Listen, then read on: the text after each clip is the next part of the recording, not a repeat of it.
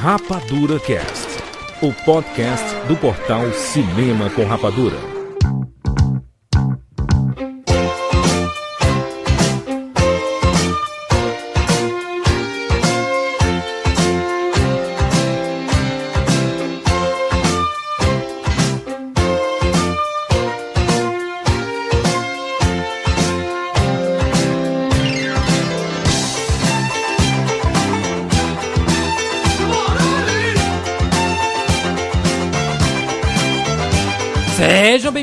Bem-vindos, séries Rapadurian de todo o Brasil. Está começando mais uma edição do Rapadura Cast. Eu sou o Júnior de Filho. E no programa de hoje nós vamos tentar buscar os substitutos de Harry Potter e Crepúsculo nos cinemas. Estamos aqui com o Rafael Santos. Jandir, quando eu crescer, eu quero explodir na literatura. só pra ter o filme, só pra ter o filme, não é nem por causa do livro, não. Entendi. Carolina Munhoz. Olha, gente, eu acho que o mercado internacional precisa começar a olhar os livros brasileiros, porque tem coisa muito melhor aqui do que lá, viu? Exa- Olha só, isso a gente, a gente tava até conversando outro dia, né, PH? É, tem muito livro brasileiro, principalmente de fantasia agora, com essa galera toda fazendo, que talvez virasse grandes filmes, né? Ah, Deixa sim, eu com explodir pra tu ver, certeza. Jandir. Se Dragões de Éter e a Batalha do Apocalipse fossem americanos, estariam estourando nos cinemas mundiais. Vamos aqui falar sobre os possíveis substitutos, tá? A gente não vai, não vai cagar a regra não aqui, tá, gente? A gente vai falar sobre o que a gente acha que podem ser os substitutos de Harry Potter e Crepúsculo no mercado teen, né? Esse mercado teen que tá carente, talvez não tão carente com os jogos horários bombando aí, né? Mas será que vão ter mais, mais filmes de qualidade, mais adaptações de qualidade? Vamos tentar descobrir aqui nesta edição.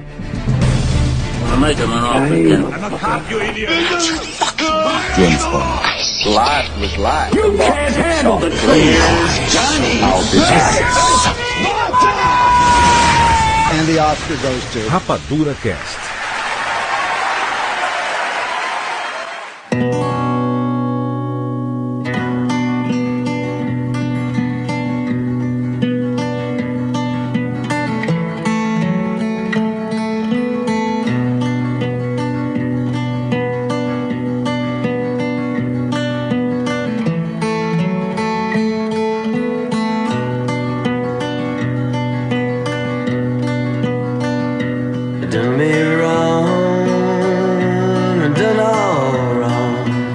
Potter e Crepúsculo foram embora. Foram embora do cinema, não tem mais filmes. Pelo menos não que a gente saiba, né? Porque quando acabou o Harry Potter, já se falava de um remake, né? Será que vai fazer um remake de tudo? Ou, ou do Crepúsculo, né? Fazer um, um reboot do Crepúsculo. Isso é, fã desesperado, né? Tá dizendo, ah, preciso do remake. Hein, hein, Carol? Quando acabou o Harry Potter, o pessoal já tava pensando, ah, mas a gente quer Hogwarts com os filhos do, do Potter e tudo, né? É, sempre sondaram isso de dos filhos, ou então voltar na época dos marotos e criar Isso. alguma coisa assim. E até Crepúsculo agora estão pensando em uma série de TV, né? Já que, que teve a junção do Lionsgate, Summit e tudo mais. E parece que vai rolar mesmo. Então, Ah, é aquela é? coisa, nunca acaba isso. Crepúsculo merecia remake, né? Uns, trin- uns 30. Uns 30 e meio pra ficar bom, né? Pra- é. não, não precisa não, senão a gente vai ter que falar sobre isso pro resto da vida, gente. Mas, mas é sério, a gente brinca com em, em relação principalmente a Crepúsculo, mas todo mundo sabe que a franquia foi extremamente importante pro mercado, né? Sim, ela foi muito importante, ela abriu muitas portas, mas ao mesmo tempo ela complicou muito o mercado, porque agora todo mundo quer ser o próximo Crepúsculo, ninguém quer inventar uma coisa original. E como foi muito criticada, né? Essa saga foi muito criticada, então é complicado, porque todos esses outros filmes também vão ser criticados. E vamos acabar falando sobre isso nesse cast. Crepúsculo, ele é mais importante é, pro cinema ou, ou pra literatura? Eu acredito que pro cinema. Porque ele, ele mudou completamente a forma de se ver um filme teen de fantasia no cinema. É, Claro que na literatura ele também mudou muito porque ele abriu portas para autores entrarem no mercado. A- até Harry Potter, ah, no mercado brasileiro de literatura de fantasia, não, não se apostava em autores nacionais. Depois de Crepúsculo, começaram a apostar em, em autores nacionais.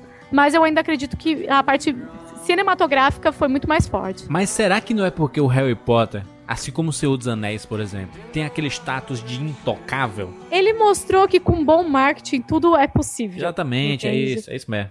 E acho que é e isso os que 50 aconteceu. tons veio e chegou junto e reafirmou isso, né? É. Sim, porque hoje em dia, se você reparar, é, esses, esses filmes, esses livros que estão estourando no mercado, eles não são necessariamente os melhores livros do mundo. Até a gente vai comentar depois sobre outras adaptações que estão sendo feitas no mercado e que você lê o livro, você percebe, poxa, mas esse livro não é tão awesome assim, sabe?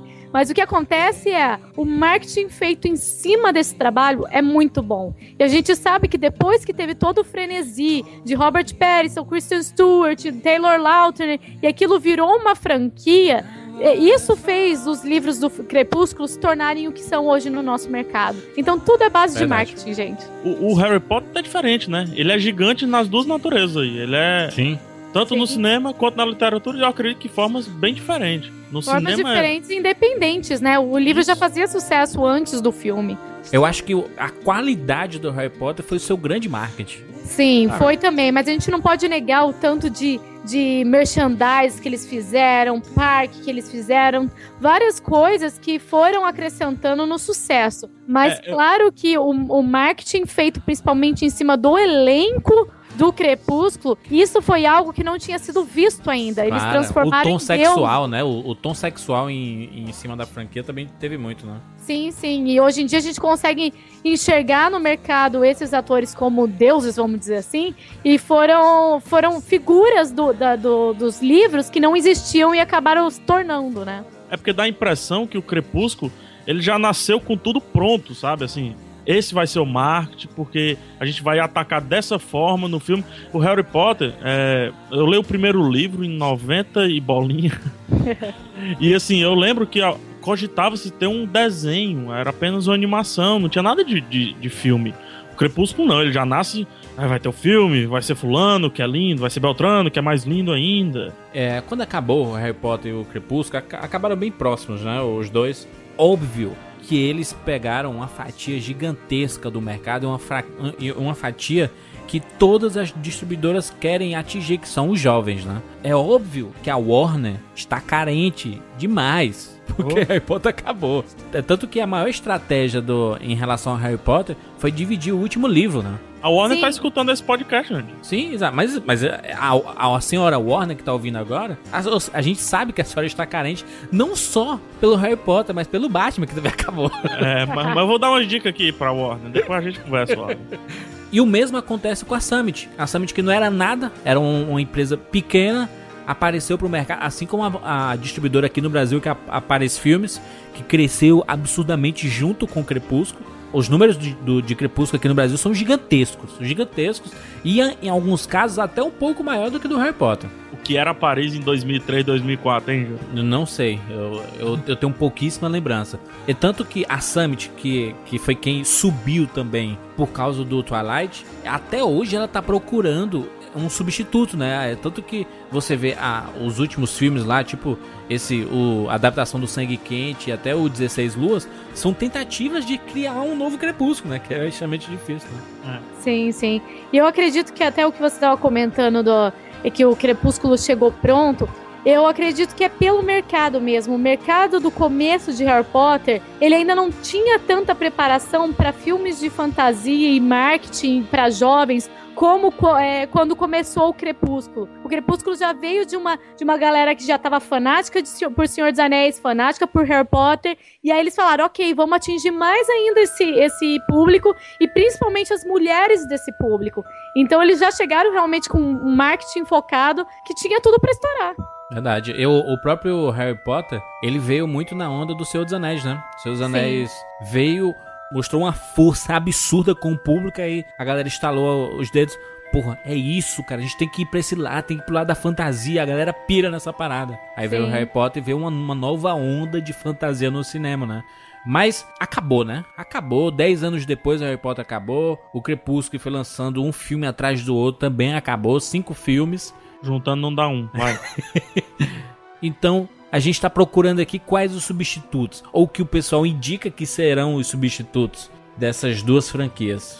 Vamos começar logo pelo o que é tendência no mercado atualmente, não só em termos de qualidade, e que muitos apontam não o substituto de Harry Potter por causa da semelhança dos personagens e da história, mas sim por causa da qualidade que é os Jogos Vorazes. Os Jogos Vorazes é o, o mais forte do mercado atualmente, no me- mercado teen. Em termos de, sim, em termos de adaptação, ele era. E com a Jennifer Lawrence desse jeito que tá, ele quadruplicou automaticamente. depois do Oscar, tá vezes quatro. Jogos Não, e Vorazes eu acho colocou que- como o maior de todos agora. Essa. E eu acredito que ele provou também, porque é uma história que você pega o livro pra ler, você fica cativado por aquela história e você consegue ver a qualidade da escrita da Suzanne Collins. É E ainda, quando foi feito o primeiro filme, você vê a qualidade na, na parte de atuação, na parte de dire- direção que existiu, o carinho que teve pela série. Você consegue perceber tudo isso. Então não foi feito. é, os Jogos Vorazes não foi feito seguindo onda ou seguindo uma moda realmente. Ele foi feito com carinho e dá pra perceber. E por isso que ele tem toda essa chance de estourar e continuar sendo o queridinho do momento.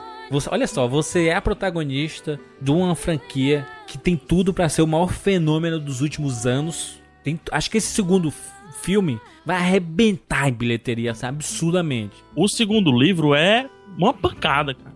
É genial o segundo livro. E a Jennifer Lawrence, ela tem uma grande diferença em relação a todas as outras protagonistas, inclusive eu cito até os próprios pro- protagonistas do os próprios protagonistas do Harry Potter. Ela é humana, é isso? Tá? Não que que ela trata toda a entrevista como sendo uma entrevista diferente. Então, Justamente, ela é humana, Jandir. Ela é da gente. é, mas É, às, às vezes até a gente que é da gente enche o saco algumas coisas. Não, entendeu? ela é brother, cara. Jennifer Então, Lawrence é, é yo. Então, ela, ela, já é uma personagem fora das câmeras que todo mundo, todos os jornalistas adoram a Jennifer Lawrence. É, ela virou a nova queridinha da América, né? Mas Porque queridinha no, no sentido positivo, porque Sim, as, as- total. as outras queridinhas que a gente ouvia, ah, porque ela é a namoradinha, porque todo É, mundo isso. quer namorar com ela. Não, a Jennifer Lawrence é porque a gente é boa, entendeu? Sim, ela é uma pessoa que você consegue ver que ela não se deslumbrou com todo o mercado.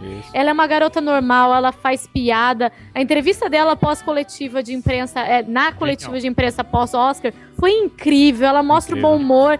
E ela é uma garota que você vê que, assim, ela é apaixonada por essa indústria. Ela Sim. gosta realmente dessa carreira. Ela tá ali pra se divertir e pra trabalhar bastante. E eu até comentei no Twitter esses dias que ela realmente é o sonho de toda garota atual. Porque a, a mulher conseguiu, que é um, um- provavelmente um agente tão foda que conseguiu os testes certos pra ela, os filmes certos pra ela entrar. Ela fez agora essa carreira linda com os Jogos Vorazes, que ela vai explodir ainda mais. E com agora o Oscar, essa mulher é tudo que uma garota gostaria de ser. Verdade. Ô sorte dos Jogos Vorazes ter assinado pra quatro filmes com ela, antes dela Puta ganhar esse Oscar. Ô Nossa. sorte, bicho.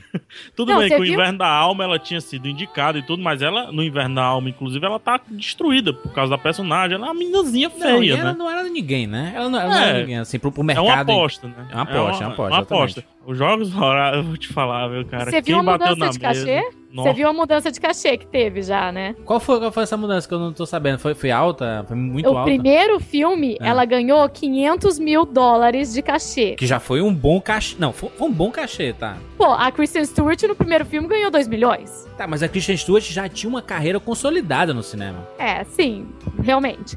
Mas aí agora, pro segundo filme, ela ganhou 10 milhões de dólares. que bonito, Mas, mas, gente. Parabéns, mas, Carol, esse Parabéns. dinheiro todo é porque.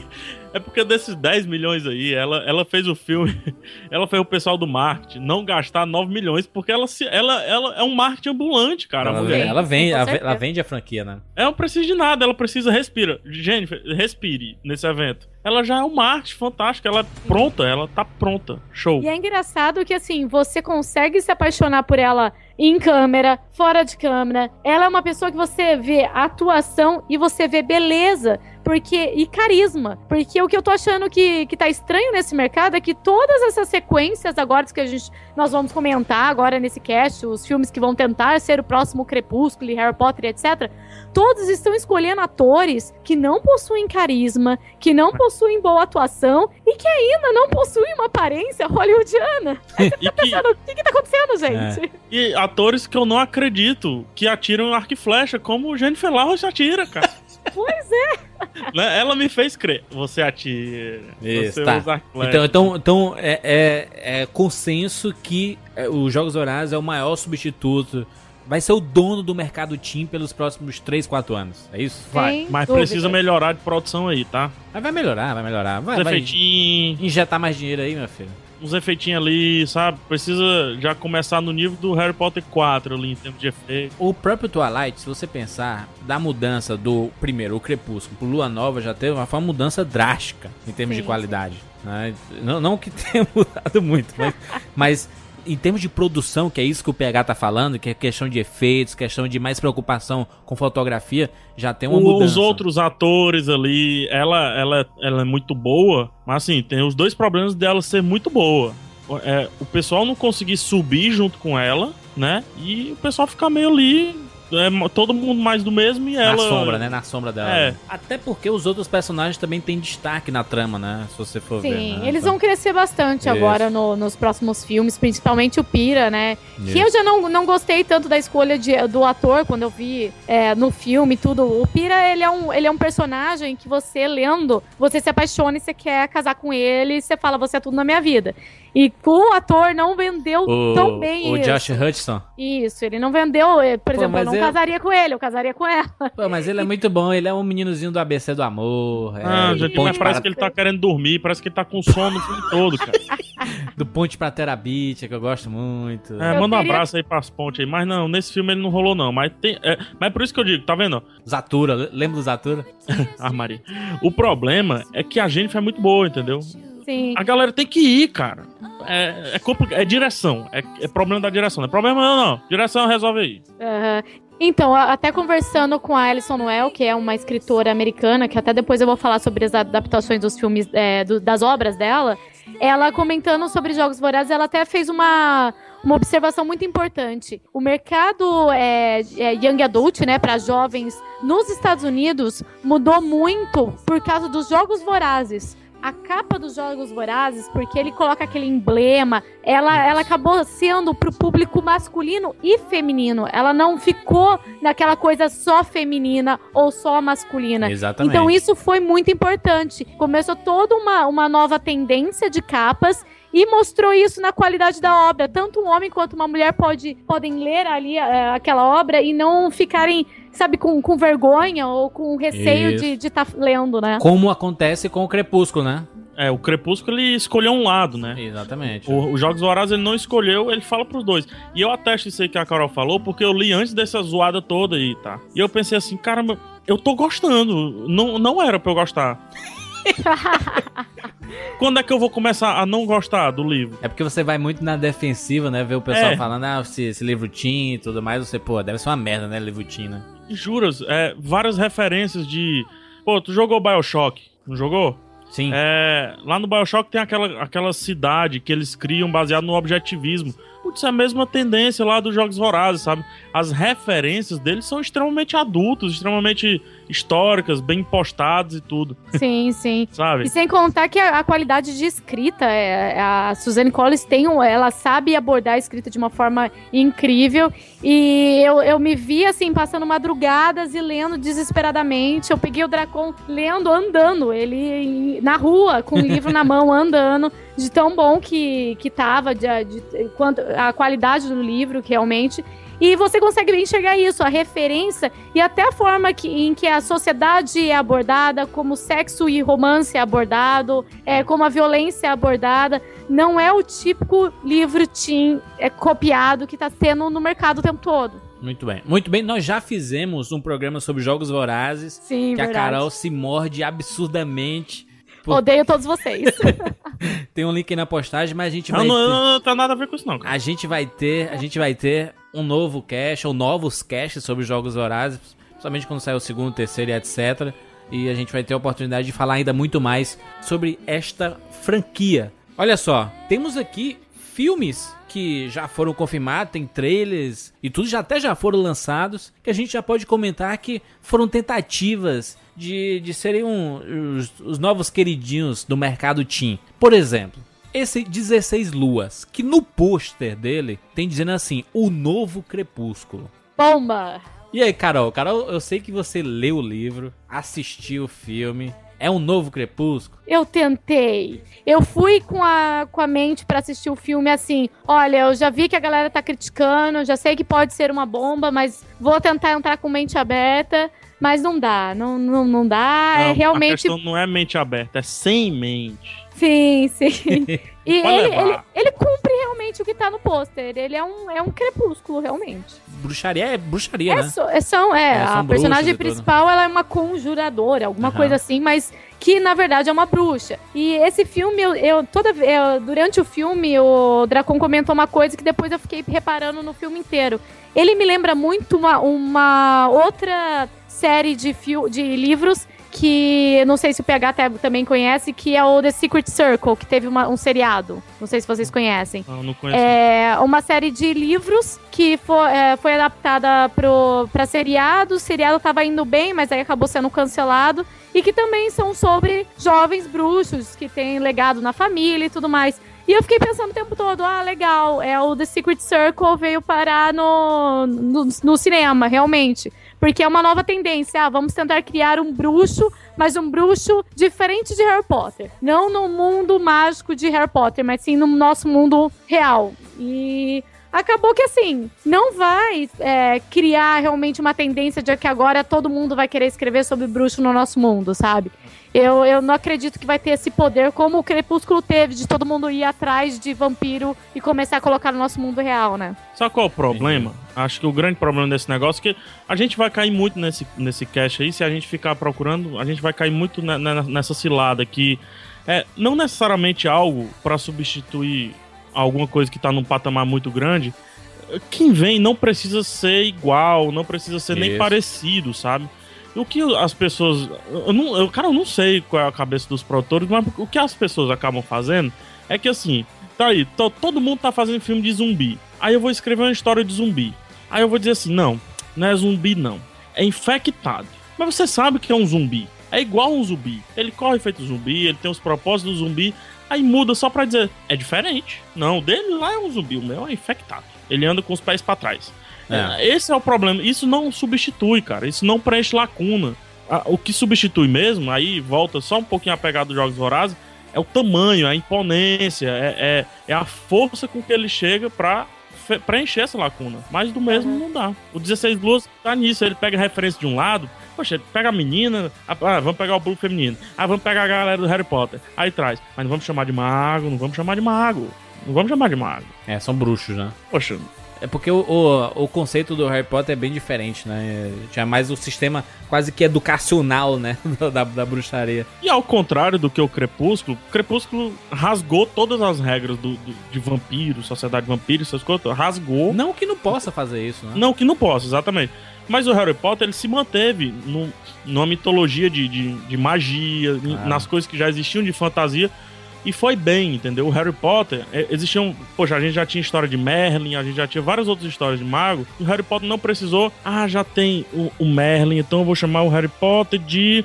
Ah, deixa eu ver... O Homem da Varinha. Ele não precisa mudar. A questão é, mais uma vez eu digo isso, qual é a ideia do Harry Potter? É isso que você falou agora. É um sistema acadêmico, é uma, é uma cidade, é, é uma vida, são relações diferentes. Se é mago, se é zumbi, se é vampiro ou não, às vezes isso não importa. Verdade. o 16 Luas foi muito comparado agora com o Crepúsculo, é pelo sistema é, de abordagem do filme.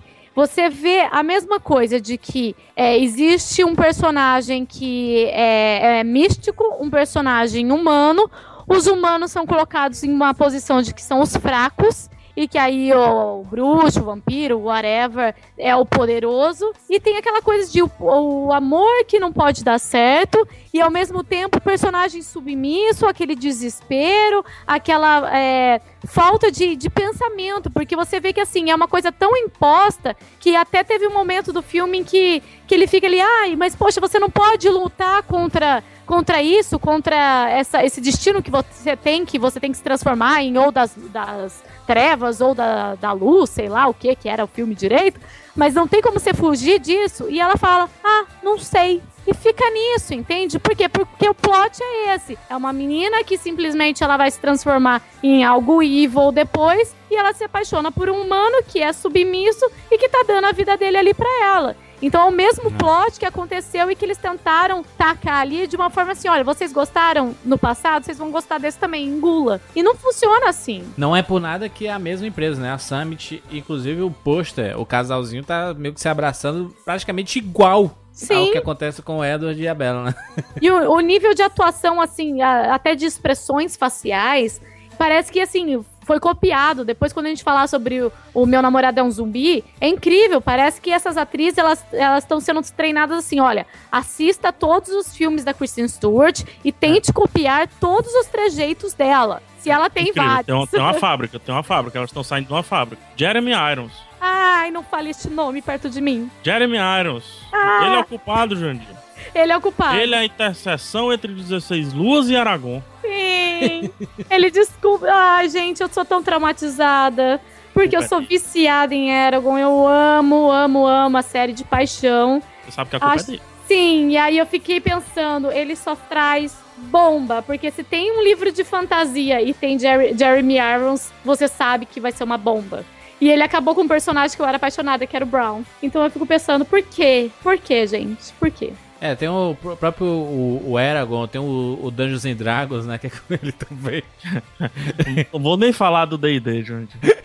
Eu não vou nem falar. Vamos pro próximo aí, vai. Por favor, já que a gente tava falando lá do. A gente tava falando de 16 Luas, acho que a gente pode falar também do, do Meu Namorado é um Zumbi, que é a adaptação do livro Sangue Quente, que é adaptado também pela Summit do Crepúsculo, né? Então, Sim. então a gente tem 16 luas que tem os comportamentos praticamente idênticos ao- aos protagonistas e até o próprio plot do Crepúsculo e também da Summit, né? Agora a gente vem o meu namorado é um zumbi que o pôster é praticamente idêntico, apesar do filme tentar diferenciar um pouco, né? Mas Mas assim, não- pegada. não, o, o- o meu namorado zumbi não me ofendeu não, viu, Jandir? não, como o filme também não me ofendeu, não. Eu achei até divertidinho, tá? Tranquilinho. Mas não, eu tô falando do história- filme. Tô falando do filme que ele só pegou a premissa mesmo do livro. É bem diferente. O livro é horroroso. Mas assim, o, o, o filme não, não me ofendeu. Eu não vou levar ele pra casa, mas não me ofendeu, não.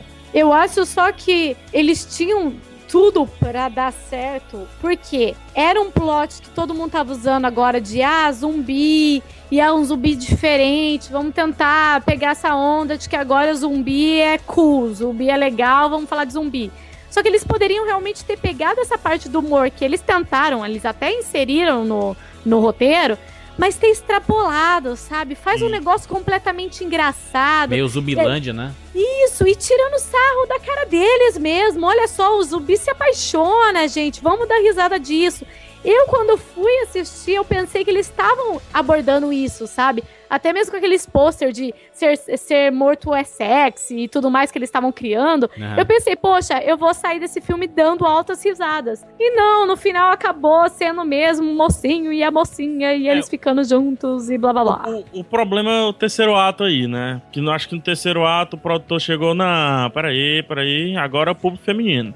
Ah, Acho que E eu- talvez eu tenha tive- sido esse o problema. E eu sinto, o filme muda. Vocês não sentem isso? Assim, no terceiro ato o filme é outro filme. Sim, até com a, com a mudança lá de ah, ele enten- a gente entende que os atos dele com a menina acabaram influenciando os outros zumbis, mas até então, no começo do filme, eles falavam assim, olha, os zumbis eles não falam, o máximo eles falam tipo fome. E aí todo mundo, ah, fome. E pronto. De repente, mesmo não sendo afetado ainda pelo amor lá, a, a mudança que teve nos zumbis, eles já estavam falando sentenças, sabe? Eles já estavam conversando e esqueceram completamente do começo do filme. E o que mais me pegou foi a atuação da loirinha lá, que eu acabei esquecendo o nome dela agora. A, a Teresa Palmer, que, é, pra- que, que ela tava atuando praticamente fazendo cosplay da Bela, né? Que é impressionante. Sim, gente, eu enxergava a Kristen Stewart em todos os momentos. Às vezes eu pensava que eu tava vendo ela, porque a menina sentou e ficou a madrugada inteira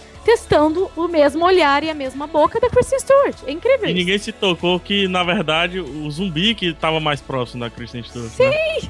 As pessoas não se tocam nisso. Mas enfim, é, o problema é esse final, sabe? Eu não gostei do livro, não, Hum. não, não, não é pra mim, não, não foi pra mim. Apesar de ter umas explicações legais aí que eu não tinha, não tinha vindo na minha cabeça sobre. A gente, a gente nunca viu, né, o lado do zumbi, né? Isso. é. Jurandir parece que no final, assim, é como, voltando ao que eu falei, parece que no final virou filme de, de produtor mesmo, sabe?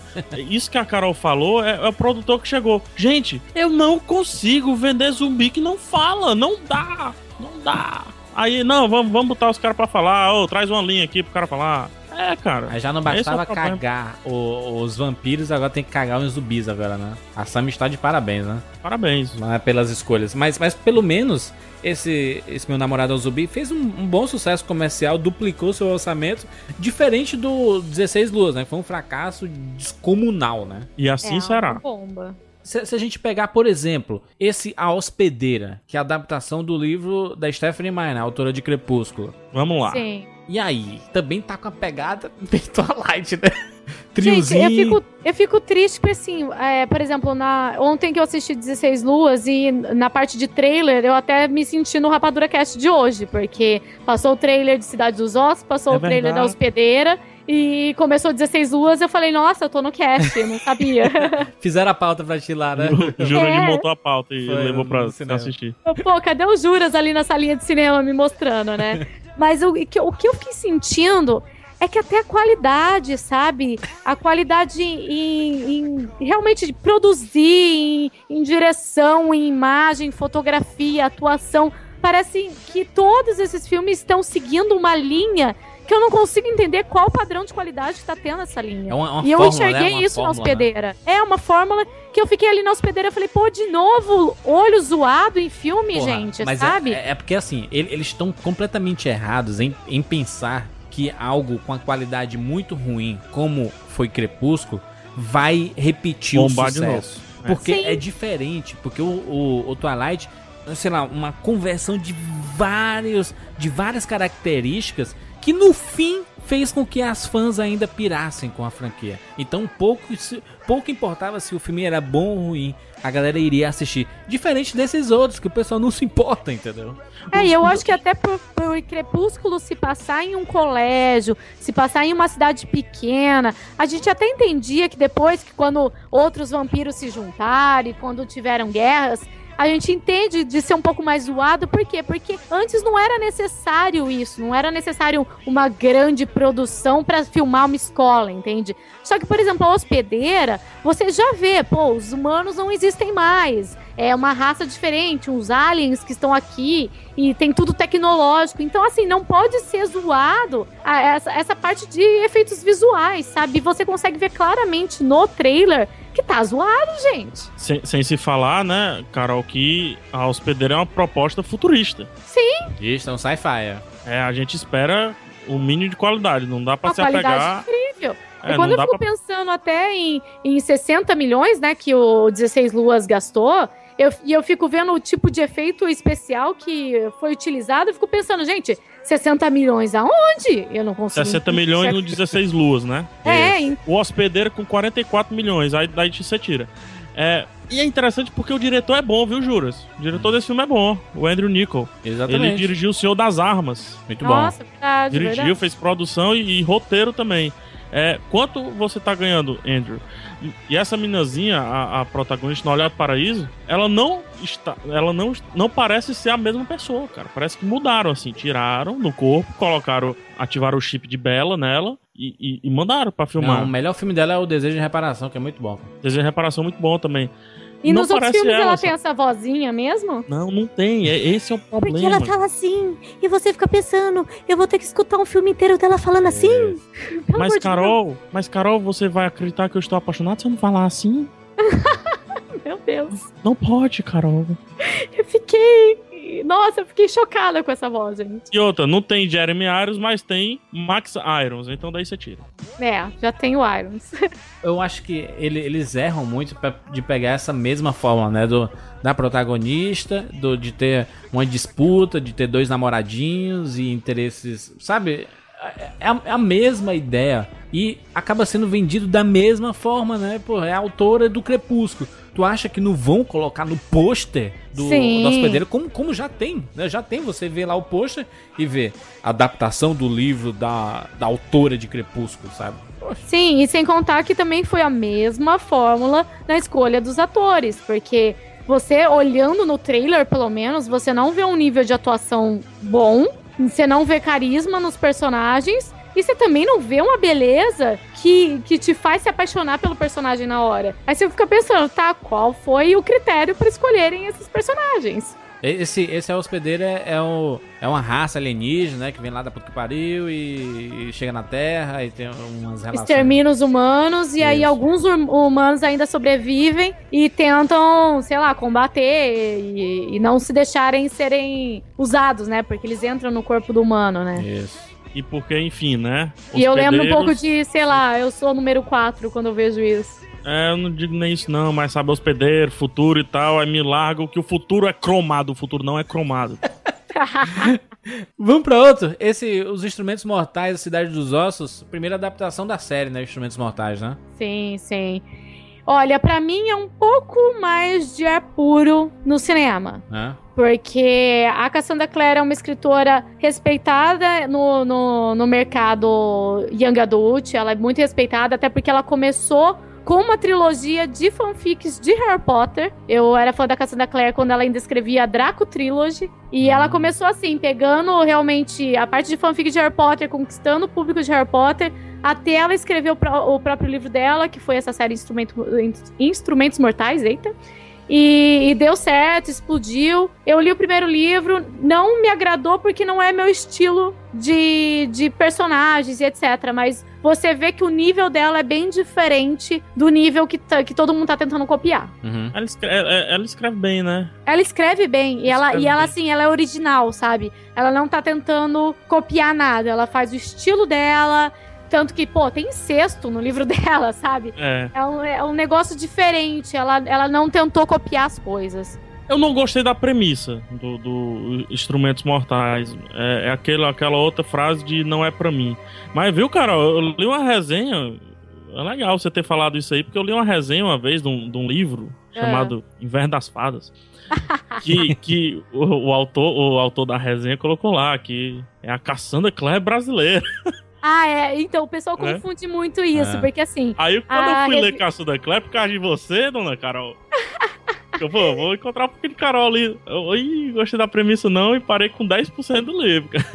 Não, então, o pessoal confundiu um pouco, porque assim, na verdade, a Não revista muito. Época fez uma matéria em 2010 falando sobre autoras jovens que conquistaram as listas mais vendidos na parte de, ju- eh, de juvenil mesmo. E colocaram a Alexandra Dorneto, que é uma autora que escreveu eh, Halo, e, que é uma série também de anjos. É, colocaram a Cassandra Clare com a trilogia dela e me colocaram nessa matéria como uma futura candidata a seguir os passos da Cassandra Clare. Não a ser a Cassandra Clare brasileira, assim, Entendi. em conteúdo, mas sim em, em o que o, o livro dela conseguiu no mercado. Então, até eu realmente eu utilizo essa frase, gente, porque assim, eu acho que a Cassandra Clare ela conquistou uma parte do, do mercado para ela, sabe? Ela fez algo diferente, ela mostrou que mesmo jovem ela conseguiu conquistar muita, um, é, uma, uma parte muito grande do mercado sem copiar ninguém. E isso eu acho muito, muito legal. E assim, uma vez eu mandei um e-mail para ela, ela respondeu, ela ficou feliz com, com o retorno que o mercado brasileiro traz para ela, sabe? E isso é muito gostoso ver que autores internacionais também estão se preocupados com, com os leitores brasileiros, né? Esse, esse Cidade dos Ossos é, é o quê? É sobre o quê?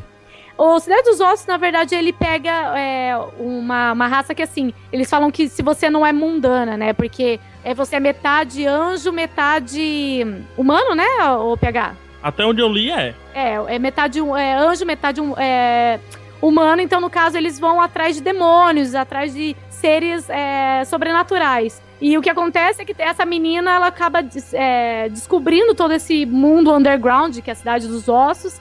E É ela porque se tem uma galera que não dá pra ver, tem um negócio desse, né? Tem uma galera que coexiste nesse mundo, mas não dá pra ver. E a. Como é o nome da personagem? a Claire. Clary. Clary, ela, ela aceita esse outro lado e passa a, a coexistir com eles, né? Uma parada mais ou menos assim. É porque ela tem, ela tem um legado, ela acaba descobrindo então que ela que ela é também, que ela consegue enxergar esses demônios, que ela consegue enxergar esse outro mundo.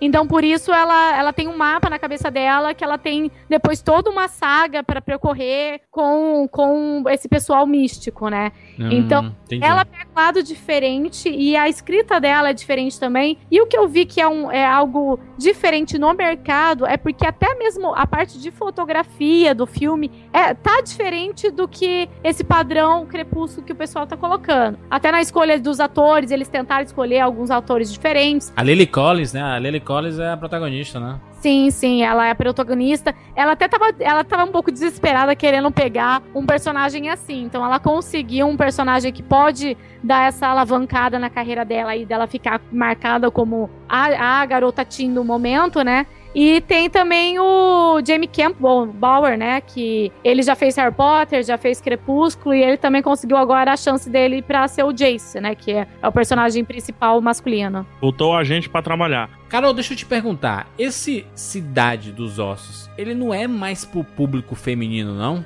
Olha, ele até que tem uma jogada meio jogos vorazes, porque ele também consegue ser pro público masculino sem problemas. Entendi. Ele não tem é, só aquela, aquela jogada de amor e meu grande amor e etc, sabe? Hum. E olha eu falando, minha história é assim, mas tudo bem.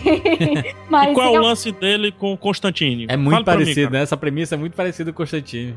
É, ele tem, até mesmo visualmente, ele tem um lado Constantine mesmo. Mas eu acho que o, o Cidade dos Ossos é um pouco confuso. Tanto que teve uma, uma coisa engraçada que quando terminou o trailer, eu ouvi uma mulher falando assim atrás: Ah, não entendi nada. A mulher não conseguiu entender o que, que se passa no, no, no filme. E realmente é complicado, porque até mesmo quando você tá lendo o livro, você fica um pouco perdido com o que, que é que, que tá querendo dizer, sabe? Mas é proposital ou, ou é, ou é. Tu acha que já é um pouquinho erro de contextualização? Talvez, não, não sei se foi proposital, não. É um pouco. É, É porque eu pergunto assim porque tu trocou e-mail com ela. Eu pensei que. Ah, mas eu troquei um e-mail pra falar que eu estava na revista com ela. Eu vou, eu vou, eu vou mandar um e-mail pra ela. Manda e-mail pra ela e pergunta, ó, foi proposital? E hoje ela tá, ela tá com, com outras séries, ela tá criando uma série infantil também. A Cassandra Clare, ela estourou lá no mercado americano de um jeito incrível. Entendi. Ela faz um negócio bom, um negócio que eu gosto, viu, Juras? É coloca em cidade grande, eu acho que isso é bom. Sim, Se eu não me sim. engano, passa, passa na cidade grande dos Estados Unidos. Nova York. Nova York. É, eu, eu, eu prefiro assim do que uma parada mais reclusa ali no cantinho e tudo. Bota É, até porque grande. isso acabou. Um, um dos problemas do, do 16 Luas é, teve essa, essa pitada, né? Porque eles falam de Gatling, né? Que é, o, é, É. Carolina do, do Norte, que é a história, eu não, não lembro agora direito. Mas é bem country, né? Tanto que eles falam com sotaque e tudo mais. E, querendo ou não, pro, pro mercado americano, eles até conseguem entender isso. Mas pro mercado estrangeiro, é difícil ainda você se acostumar com essa parte mais é, reclusa, mais desconhecida do, do, do país, né? do- dos Estados Unidos. Entendi. Tem alguns filmes que tentaram assumir um pouco desse mercado teen e não conseguiram, né? Por exemplo, o Eragon, né? O Eragon foi assistir com PH, lembra PH? Ô, Jandir. eu, você e um, um, um arrumo de moleque chato atrás da gente, enchendo o saco. Exatamente, cara. Foi, foi perto do Natal ali. É, cara. É, porque ele lançou no Natal e eu Isso. fui no Natal. A gente É, também. então, o cara atrás, ele, ele até comentou, eles estavam enchendo o saco, enchendo o saco, chutando a cadeira, você lembra? Isso, lembra, lembra. Mas eles comentaram uma frase que ecoa até hoje. Que é, tem nada a ver com Harry Potter, mano. Entendeu? É, acho, acho que o problema do Eragon são. Existem vários problemas. O livro é fantástico. Fantástico, maravilhoso, lindo. E- e- mas não importa qual a idade, né? O pessoal foca muito na idade que ele escreveu. Isso não importa, cara. Não importa mesmo. E eu li o livro depois do filme. O que torna o livro melhor ainda, sabe? Hum. Porque se eu tivesse lido antes, ah, não, não aceitei a, a adaptação. Mas não, o livro é fantástico. Ele, ele é, é fantástico. Mas assim, é, ele, ele saiu. Acho que um dos grandes erros foi ele sair no, no momento completamente errado, cara. É, O momento dele era esse. E sem contar que, assim, é horrível. É muito ruim o filme. É. Os atores são péssimos, sabe? Eles conseguiram estragar o Eragon, estragar a área, que eu, eu sou viciada na personagem área. Eles estragaram a área, estragaram o Brown. Até a Safira, gente, eles conseguiram estragar. E aí eu fico pensando, por que, senhor? Um livro Incrível tão como- legal, um ator, Como a Safira um tem personalidade, bom. né? Sim, ela, ela é uma personagem cativante e que você não saiu do, do cinema pensando, poxa, eu quero um dragão daquele pra mim, sabe? E eu sentia isso quando eu lia. E, e foi triste, porque foi tão meio que feito nas coxas que depois, claro, não teria continuação, não tinha como é, continuar a saga. E era uma saga que era pra estar até hoje no cinema. O Percy Jackson, o segundo filme vai sair. O primeiro não fez tanto sucesso comercial, mas fez o suficiente para ter o segundo filme. O que é que vocês acham do Percy Jackson? Eu acho que o Percy Jackson, eles fugiram um pouco até mesmo do livro, da narrativa do Rick Riordan, e tentaram botar nessa, nessa onda teen também. Uhum. Eles tentaram transformar o, próximo, o próprio Percy em algo muito mais jovem, muito mais repetido do que era único nos livros. Mas, é, eu, não- por exemplo, muita gente, é, as pessoas costumam criticar a atuação do Logan. Eu não acho que ele Eu é gosto. eu gosto dele. O problema é que ele tá muito descoladão, sabe?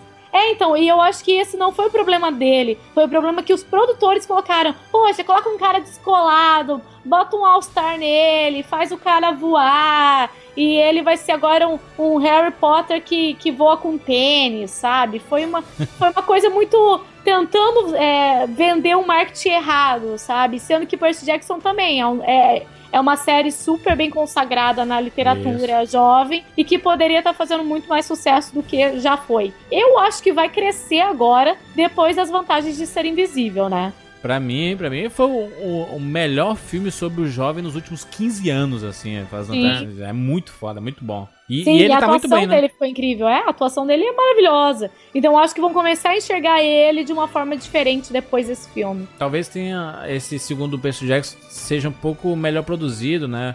Foda que a Fox também às vezes caga pra algumas coisas, né? E Mas dá pra consertar, Johnny. Esse daí dá pra consertar. eu também acho, também acho que dá. Eu, eu até a gente até fez um cast sobre Percy Jackson e eu não não, não falei mal, cara. Eu achei bacaninho o filme. Não, não achei É, tão, não, tão desprezável assim, não. O problema do filme não é, o- não, não é o filme, assim, em si. Ele até. Ele nasce melhor do que muitos desses filmes aí que estão vindo agora. Hum. Mas é, é, não é nem também produção, né? Essas coisas, não. É, a, a direção é muito ruim, cara. O Narnia, ele entra nessa nesse ele bolo? entra e ele sai. É. Eu acho que o Narnia a gente poderia fazer um do futuro do, do Senhor dos Anéis, não será? Pô, eu, eu não consigo odiar Narnia, cara. Nenhum dos filmes eu consigo odiar. Ai, eu não consigo gostar, não. Mas é E porque. eu também não consegui gostar do, do livro. Eu tentei, tentei, tentei ler e não consegui É, me. tá aí, Jura. Foi um livro que eu não consegui terminar, não, viu? Crônicas de Narnia. Né? Li uma crônica ou outra ali, nem, nem cheirou. Entendi. E, e, e aquele A Bússola de Ouro, lembra? A Bússola de Ouro? O livro é animal. Sim, as pessoas comentam que, que, que os livros são incríveis, eu ainda não tive a oportunidade de ler, mas todo mundo elogia muito. E eu fiquei abismada que realmente a galera não gostou do filme e o mercado também não, não buscou mais a continuação, né? Isso, todo mundo tem um animalzinho ali do lado e tal. Porra, Mas eu- é outro que foi na época errada. É. Tô, tô falando.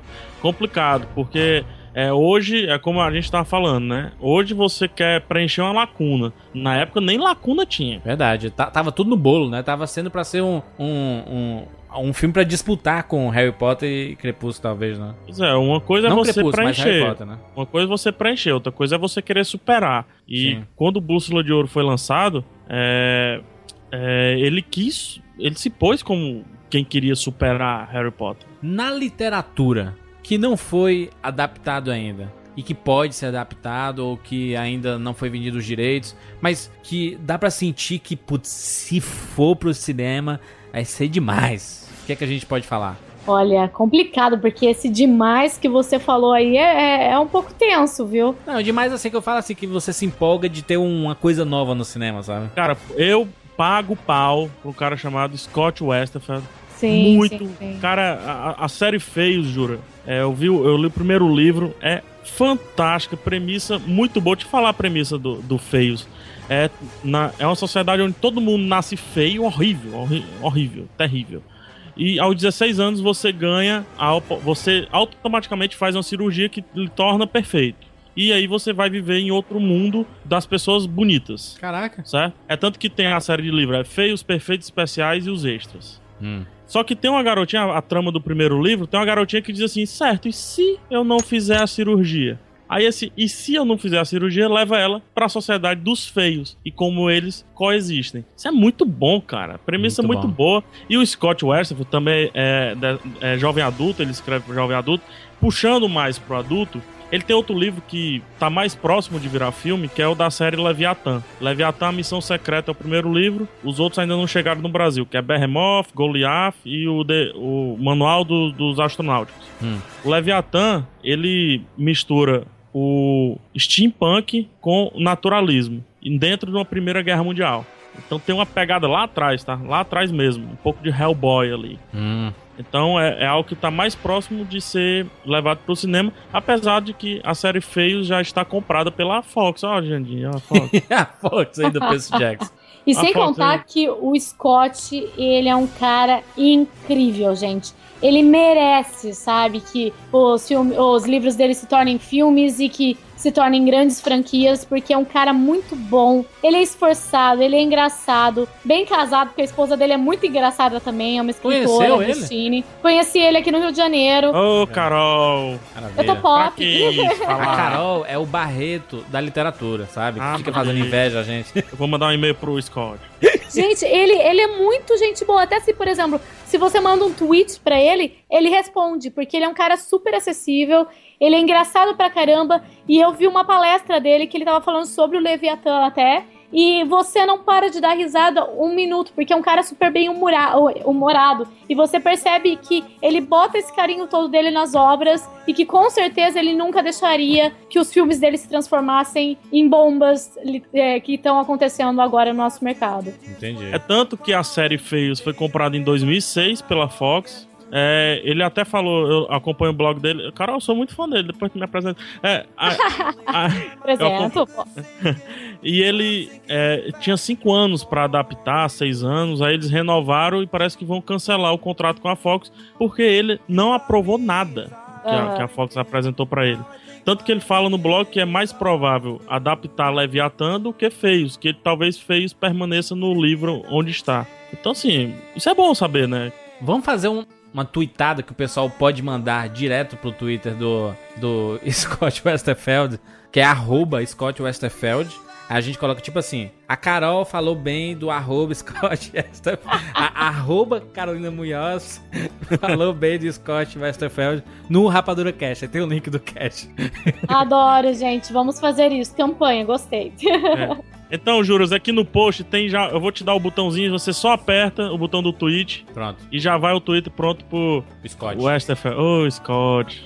Oi, Maravilha. Scott. Esse Muito cara é gente- inteligente, gente. Esse cara é muito bom. Que Mas mais? vamos lá pra outro. que mais? que mais? Olha, uma, uma autora que eu gosto muito, que é a Alison Noel. Ela também é best-seller, já vendeu 6 milhões de livros pelo mundo. É uma autora também que merece, porque ela é muito gente boa, muito batalhadora. E ela já esteve no Brasil, ficou sete horas autografando na Bienal. E ela tem duas séries, né? Que uma é a série The Immortal Series, que foi comprada pela Summit, que tem todo o padrão Summit, Ai, de casal, de amor. Então, assim, deu pra entender por que, que a Summit comprou e que ela tá muito. A, a Ellison tá em cima pra ver se eles vão conseguir realmente fazer e seguir é, de uma forma correta essa série. Mas, por enquanto, ainda tá em hold, né? Porque eles não sabem se eles preferem colocar numa série cinematográfica ou se não uma série de TV. E também tem a, o The Soul Seekers, que ela vendeu os direitos e que tem muito mais chance de chegar primeiro no mercado, porque tem um lado xamânico, né? A personagem, ela, ela é muito ligada ao xamanismo e você acaba vendo toda essa parte da cultura americana que é, uma, que é algo diferente, né? Ninguém abordou ainda a parte xamânica. Então eu acredito que uh, tem uma grande chance das obras da Alison Noel estourarem daqui uns anos. Entendi. O autor do Percy Jackson tem uma outra série, né? Tá bem popular aí também?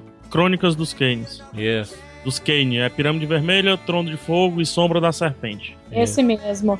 Que com certeza vai ser adaptado, a gente vai ver por, pelo Fox. cinema. É, E- se não der certo o segundo Percy Jackson, com É. certeza sai Crônicas do- dos Kane já. Aham. Se der certo, acaba que o Crônicas dos Kane vai preencher uma lacuna que o Percy Jackson poderá deixar um dia. Acho que talvez seja essa. Eu série. tava até comentando com o PH antes que é impressionante que toda vez que eu vou é, numa livraria e eu vou, eu vou na parte de jovens adultos, eu sempre vejo uma série que tem uns 400 livros, que é dos Rangers. É Ah, do John sei, Flanagan.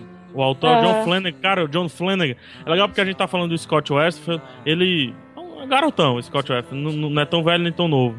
É, o Rick Jordan, ele é mais parecido com o Rick Jordan, assim, no, no- no estilo e tudo. E o John Flanagan é um velhinho, cara. Ele nasceu em 44, só pra você ter ideia. Caraca. Oh my god. É, ele é mó velhinho assim, eu, poxa, esse cara não vai escrever bem pra mim. E ele escreve o primeiro livro, são 10 livros, viu? A, a Ordem dos Arqueiros, Rangers, a Ordem dos Arqueiros. O primeiro livro é, é bom, assim, ah, meu Deus do céu, eu vou morrer se eu não ler. Não, mas é bom, Ruínas de Gorla. É, ele já deu algumas entrevistas dizendo que prefere que os filmes dele, que os livros dele virem filme só quando ele morrer. Nossa. Tá muito longe não, né? Tem Tá aí- da idade dele, acho que tá bem perto então, gente. Então logo veremos filmes. A história é, é um menino que é, é um meninozinho ré, mirradinho, maguinho. E ele não consegue. Lá na, na, no- na sociedade dele tem, existem várias ordens. A, as ordem, a ordem dos arqueiros, a ordem dos guerreiros, a ordem dos construtores. E, e é do tipo assim: se você é guerreiro, você é tipo da seleção de futebol do colégio. Se você é da ordem dos arqueiros, você é tipo seleção de vôlei, handball, sabe? Entendeu? Pra aí você vai pro, pro, pros arqueiros. É. Ele acaba indo pro dos arqueiros, apesar de que queria ir pro dos guerreiros e putz, se, se, se encontra, né? E a partir daí Entendi. ele começa a proteger o reino dele e tal. Todo. Ele, ele consegue, cara, se aproximar um pouquinho do, do Azincourt lá, do, do Bernard Cornwell, em termos de descrição do uso do arco, manejo com arco, é, o treinamento e tudo mais. Mas para aí também na, na semelhança. É uma série boa, um- são livros bons. Mais algum? Eu tenho mais dois. Por favor. Um que eu tô ainda muito abismada de não ter visto mais é, foi, é a série do Fallen, né? Da Lauren Kate.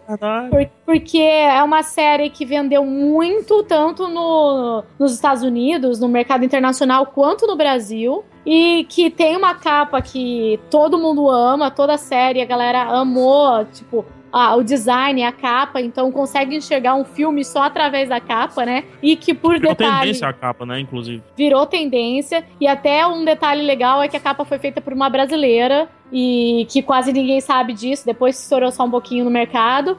E que eu achei estranho porque a Disney comprou essa série pra se transformar em filme.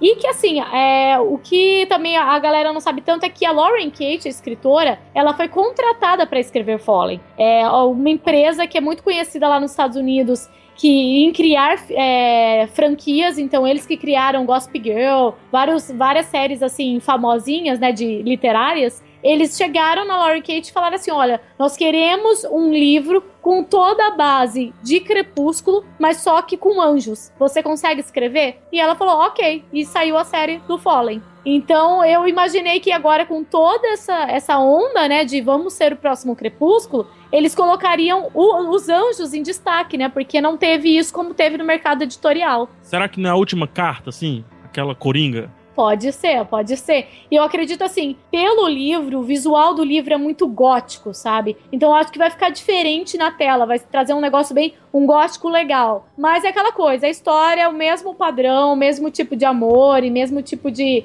de pensamento que todas essas séries estão trazendo. Entendi. Qual é a outra dica que tu tem? O Ben Aronovich, que ele é um britânico, gente boa pra caramba também, a gente conheceu o, ato- o autor, ele... Tá lá, Carolzinha tá tá animada, Carol. Ele é um cara, assim, muito grande. Então, tipo, você chega, você fala, nossa, você não tem cara, assim, de, de escritor, sabe? Ele é muito, muito diferente. E ele era roteirista do Doctor Who. Hum. Então ele já tem uma ligação com, com séries e com roteiro muito grande. E que agora a série dele explodiu lá no Reino Unido. Você anda no metrô, você vê cartaz pra tudo quanto é lado, que é a Enigmas de Londres, né? O primeiro livro a gente lançou, que é o Espíritos do Tamisa, e que agora tá, tá para definir se vai virar uma série de, de filmes ou de, de seriado mesmo. Mas é sobre o quê? E é, um, é um, um jovem da polícia britânica que ele um dia tá investigando um crime lá e ele descobre que a única testemunha desse crime é um fantasma. Então ele começa, é, ele começa a investigar vários crimes pela cidade de Londres com criaturas mágicas que existem nessa cidade. Tanto que os Tem um espíritos de departamento na polícia, juras. Lá na Sim. polícia de Londres tem um departamento que, é, que pega essas pessoas diferentes, que trata, que investiga esses crimes. Caralho, Hum. que irado. Meio Fox Mode, assim, sabe? Aham. X-Files, sei lá, assim, só que mais Meu, e o sobrenatural. e Hakusho, tudo. não, ali, o, o Pura, mundo boa, espiritual e boa, tudo. boa, boa. É, Ele, ele não descreve muito bem os personagens, ou seja, ele clama por uma adaptação. Sim, sim. E- ele pede a todo tempo. É muito bom isso. E isso foi uma coisa que eu notei, porque assim, conversando com o Ben, ele foi livreiro também, porque eu trabalhei em livraria e ele também trabalhou numa livraria que é tipo a Saraiva lá da, da Inglaterra, que é a Waterstone. E ele percebeu assim que no mercado de young adult estavam eh, sendo tudo era copiado. E ele tava pensando, poxa, eu não consigo ver uma coisa diferente, uma linguagem diferente, ou até mesmo uma forma de, de, escrever, de descrever personagens ou não descrever personagens diferente. Então ele, ele falou assim: ah, já que não existe, eu vou escrever da minha forma. E acabou que ele escreveu esse livro que realmente não é, é, não, não possui um padrão normal de escrita. O humor dele é bem britânico. Tem horas que eu, que eu gargalhava com, com o estilo dele diferente. E que acabou dando muito certo. E que lá o- a galera britânica tá gostando muito. E que ele não quis vender como Young Adult. Ele pensou que seria uma coisa um pouco policial. E acabou dando certo como Young Adult. E que, que eu acho que no, no cinema daria uma ótima série. Legal. É, é, ele puxa mais pro adulto. E eu vou te falar, Jandy. Ah. Fred Highmore, tem que ser. Ah, vai ser o Fred Highmore, será? Realmente, parece mesmo. Não, ele tem Twitter. É o Ben Underline Aaronovich. Todo mundo twitta aí. Bem, Fred Highmore. Isso. Minuzinho do som do coração, do Em Busca da Terra Cresceu, do ele Nunca. cresceu, ele tá na Isso. idade do. Eu fiz umas pesquisas aí, viu, Carol? Tá na idade do personagem ele. Ah, legal. E eu gostei Tá também do. Jude Law mais acabadinho pra ser o Nightingale. Mas tem que destruir um pouquinho mais. Eu- Sim. Vamos marcar aí consenso que Jogos Vorazes é aquela que a gente tem que acompanhar mesmo de perto. Quem não gosta tem que ir atrás e para conhecer o livro e ir atrás do primeiro filme e acompanhar os lançamentos dos próximos filmes. Tá amarrado em nome de Jesus, aí. E Sim, sim. e dos, dos novos que surgiram até acompanhar o, o Cidade dos Ossos, será? Isso. Eu acredito que de, de todas essas bombas, a bomba melhor é a Cidade dos Ossos. E, do- e dos que virão, a gente pode colocar o Enigmas, que, que realmente tem uma pegada bem cinematográfica. E deem chance pra Scott West. Qualquer coisa Sim. dele. Acho. Por mais que não vire filme e tudo, mas to- quem gosta de, de ler tem que. Tem que ah, esse cara é fantástico, bicho. E o Percy Jackson, não? Eu vou dar chance pro Percy Jackson aí, que eu gosto muito. Vamos, não, o Percy Jackson a gente- a gente olha de lado, assim, sabe? Canto de olho, vamos ver qual é a do garoto. Quando sair um novo filme, a gente faz um cast aí. É, vamos ver qual é a Fechou. dele. Muito bem. Muito bem. Se a gente deixou algum de fora, por favor, coloque nos comentários. A gente quis fazer um resumão do que tá acontecendo e do que pode realmente ser o substituto de Harry Potter e Crepúsculo, não em termos de qualidade, a gente tá falando mais em popularidade, né, de chegar na boca de todo mundo, tiozinho da esquina saber sobre aquele filme, aquele lançamento, ou quando passar na TV ou o que for. Você pode conversar com a gente lá pelo Twitter, arroba Filho, arroba PH Santos e arroba Carolina Munhoz. Estamos por aí. Até semana que vem.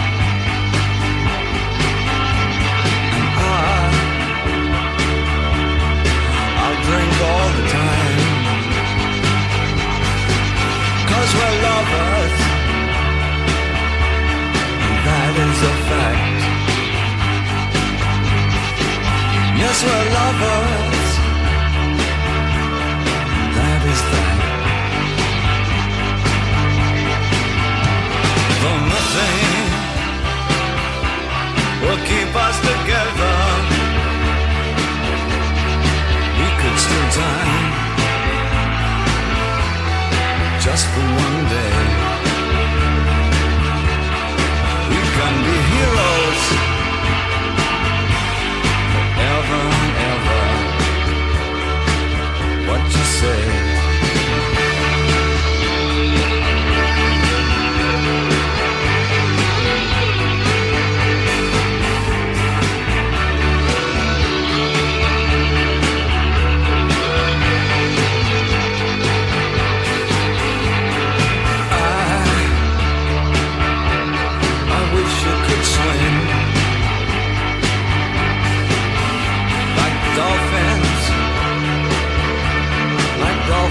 swing.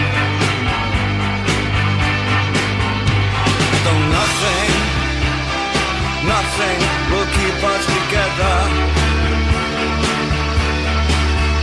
We can beat them forever and ever. Oh, we can be here.